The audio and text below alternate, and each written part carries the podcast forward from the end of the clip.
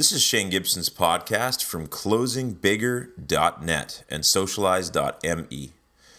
Today's a bit of a rant, and uh, not like any of my other podcasts are ever just rants, but uh, I had this thought while I was putting together the outline for an upcoming seminar I'm doing on selling with style, which is selling to different personality styles and how different people buy and different credibility models and how we all have a different process for buying based upon what we think is credible and our our preferred style of communication. Now, as I thought about this, I thought about intent, intent. And when we think about intent, I think I thought about putting the time in versus putting the intent in our activities. And that's what today's podcast is about. Putting the time in versus putting the intent in. And what do I mean by that? Well, I look at our results or lack their results, and I was thinking about it initially from a social media perspective about how we put together these campaigns for clients and we do social media management, and that each day we have so many tweets per day we put out, and so many people we interact with, and so many Facebook updates, and so many pieces of content on blogs we put together, and the reports we generate, and the strategies we put together, and the questions we answer on behalf of clients. So we have this whole social media management side of our business we have with clients. And I think about the times when we're inspired that momentum working with our clients' social media presence or even our own as a company. And I thought, what's the difference between this day and that day? And then I really looked at it is it often boils down to the intent. As I'm sitting down to do my eight step Twitter formula for the day, which is if you apply it effectively, can help you increase engagement, increase reach, get follow backs, get people to share your content What's the difference between one day where it goes well and one way where it doesn't? One day where the stuff I post gets mediocre response, and the other days when it has fantastic response. And what came back to me is even though I'm sitting behind a computer, I truly believe people can feel our intent. And our intent actually directs the quality of content we put up and the quality of the interaction. Of course, this is not just limited to Twitter. In fact, it goes back to the days of sales training and leadership training that I've done and continue to do and I think about this quote my dad shared with me, and it's actually kind of a a, a rewording or a, a loose uh, quote from Deepak Chopra. And here was the quote It's not the in- attention, but the intention behind the attention that gives us the quality of results. So it's not the attention to something or attention to an activity or attention to a person. It's actually the intention behind that attention which is going to drive the quality of your results. So I think about when I get on Twitter for the day and I post quotes and I share articles and I ask questions and I follow people, what is my intent? Am I going for the emotion, emotions? Am I just trying to get something from someone? Am I desperately looking for feedback and recognition? Or is my intent to add value? Is my intent to build community? Is my intent to help other people? Is my intent to genuinely celebrate the brilliance of other thought leaders out in the marketplace?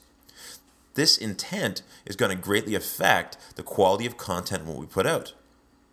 I then think about the needs analysis approach we teach. So we've got a series of questions and a format when you sit down with a client where if you ask the questions in that order, starting with open ended, general, easy questions, then moving to questions that form an opinion, then questions that direct, and then you get down into specific, important, and confidential questions near the end. And if you follow this process nicely, it's not unlike the ones that a police police officer may use to interview you, or a counselor uses to open you up to communicate what's really going on. What's my intent behind this? Is my intent to convince the client to buy my stuff, or is my intent to help them find the right solution for their business and their life? This will greatly affect my tone, my body language, all these things. And that, in effect, will change the outcome of the needs analysis, the type of information I get, and the flow between myself and the person I'm talking to. I think about Cameron Herold. Cameron Herold uh, wrote a book called The Back Pocket COO. Actually, no, that's his, sorry, that's his um, web, his domain and his branding, but his actual book was called Double Double. But I saw this post, we're friends on Facebook, and he posted this the other day, and this is kind of a, a paraphrasing him. He said, CEOs Stop asking questions that are really your opinion, where you're implying the answer. Instead, start asking questions and be open to the answers coming from your team. You know, reach out and pull their brilliance out. And that's an intent thing. You know, as a leader, are we just asking questions so we can reaffirm our narrow outlook? Or are we asking questions to build, to open, to create, to expand? Then let's think about feedback. Here's another big one around our intent behind feedback. So I think about feedback. When someone says, Well, I was just telling the truth. Really? So we all know these people who are walking around all day offending people. And maybe we're that person. And maybe we've actually used feedback not as a tool to build, but as a tool to crush other people emotionally, competitively, in the office environment, or even our own kids. So when I think about feedback, what's your intent when you're giving someone feedback? Is it the truth or is it just your opinion? That's number one, the reality. Is it really the truth or is it just your opinion? The next one I think is really important. This goes back to intent is number one, do you have permission or even rapport with that individual you're giving feedback to? Do they see you just as a manager they have to listen to, or do they see you as a trusted confidant that they can they have a relationship with, for instance? Um, and so I think it's really important is do we have permission to give feedback at that point, and are we in rapport at that moment? Think about the intent again and what's going on. Often that will be affected by what you're giving off. Will it help improve your relationship? Or help this person grow personally or professionally? And lastly, is it absolutely necessary to say? And so I think about feedback even as what is our intent when I'm starting? Is my intent to tell the truth, to build someone up, to improve the relationship? And is it necessary? Or is my intent clouded in a way that it's going to affect the outcome of giving someone feedback? Let's think about influencer outreach. This is a con- this is a concept or a term that's used a lot in social media marketing, and what it's really about is your business may have 200 Twitter followers, or 500 Facebook fans, or six people who read your blog every day, but there's influencers who influence your marketplace who already are connected to thousands of people. And so we always talk about it's so important to reach out and connect with influencers. But again, our intent behind that activity is going to affect the quality of your results. So Am I just reaching out to this person hoping they're going to write about our business? Am I holding an influencer event? Um, and I think about a, a great little influencer event that Toyota ran here in Vancouver recently, where it was called the, the Toyota Hybrid Rally. And what they did is they took a bunch of influencers in the community, bloggers and Twitters and mum bloggers and tech bloggers and business bloggers, and they put them in these cars. And the goal was they had to get through one A to B in the city, and whoever used the least fuel won this awesome gift prize, which is like a weekend in Whistler hotels, the whole nine yards. So that was a great prize. But what was interesting is that Toyota's intent was not to sell them a car or force them to blog about it. In fact, they didn't ask them to do that at all. They just invited them out, put them in the cars, and they had fun. And you know what? Everybody blogged about it. Everybody tweeted about it. People communicated about it. People shared about the brand. Why? Because the brand started with the right intent with the influencer outreach. The intent and this is if I was going to do influencer outreach, is to add are you adding value to that person's life or business? Is that influencer outreach, whatever it is, could it create a mind blowing experience? Is my intent to wow them and give them something that Guy Kawasaki would call enchanting as an experience? By the way, if you search this uh, podcast through iTunes, you'll find I did a full interview with Guy Kawasaki on Enchantment, his book, and there's some great insights on creating these mind blowing experiences in there or you can pick up the book, which is a fantastic book. The reason why you do influencer outreach is you've got such an incredible product, service, or solution that if only people knew about it, everything would be great because you've got this amazing, enchanting process or product.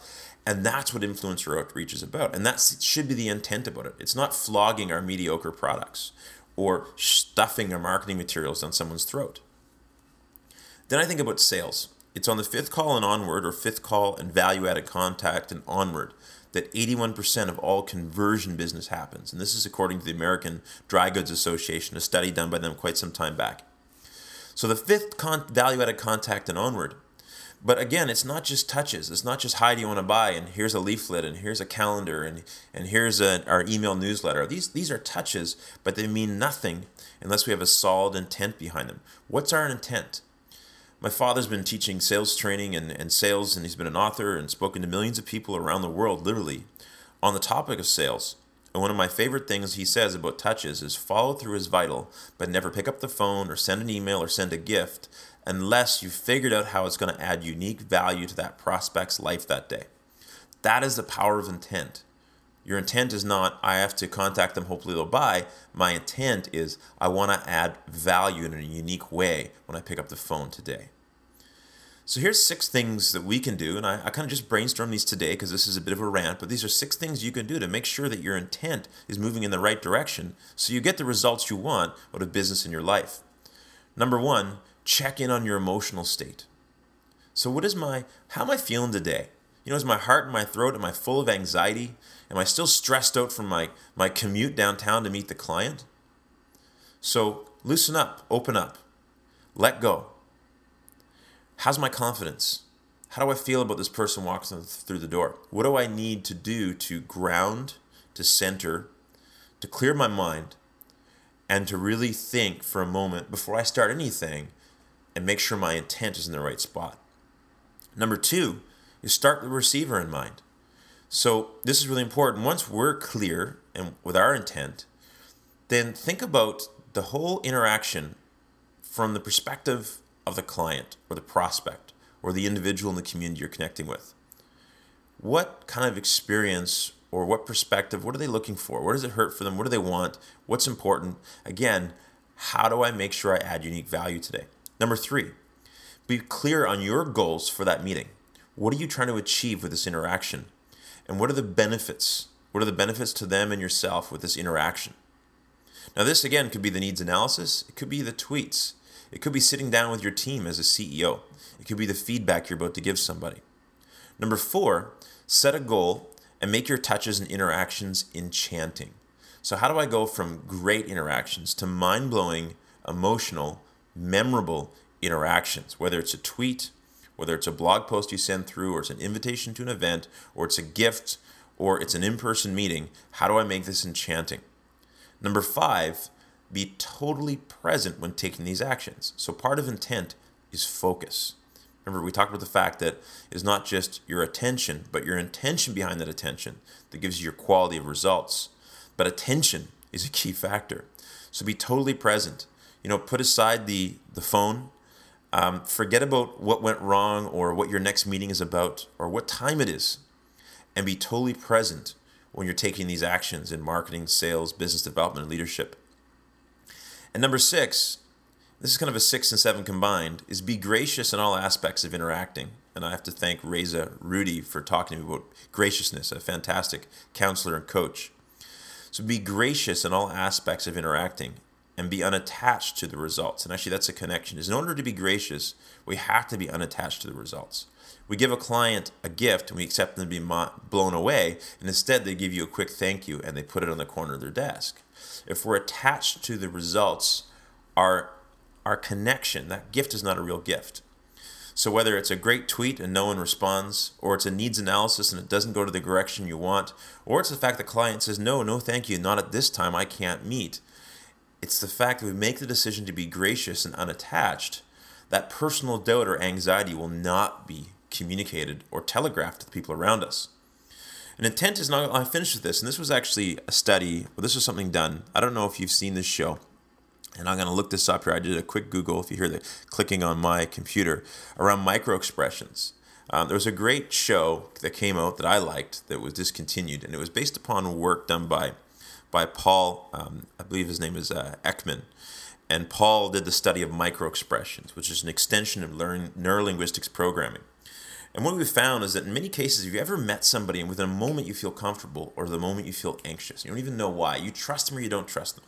And a lot of this has to do with the fact that although our conscious mind can only process about seven p- chunks of information at any given time, our subconscious can process millions.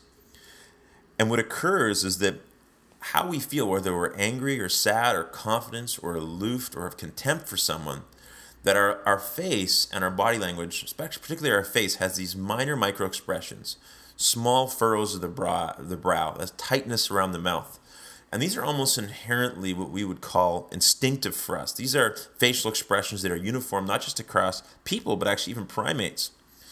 So, why I share this is that if you don't like someone and you're talking to them, often unconsciously, our micro expressions are communicating this to them. If we're feeling confident or better than someone, our micro expressions communicate this on a subconscious level to those around us. So does our body language. So does the way we breathe or even how we're standing in position to them on a greater level. But why I share this is in an instant, whatever your intent is, whether you realize it or not, especially on a one to one basis, is telegraphed to the other person. And they might not know why they just like you all of a sudden or why they don't trust you. And a lot of it comes down to our intent. So, kind of wrapping this up, is I'm going to start with the title. Don't just put the time in, don't just go through the paces.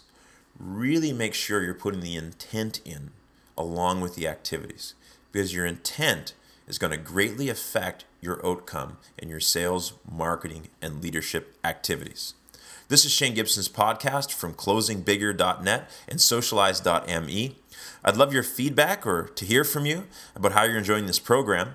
Uh, you can tweet me at Shane Gibson, and you can email me at Shane, S H A N E, at socialize.me.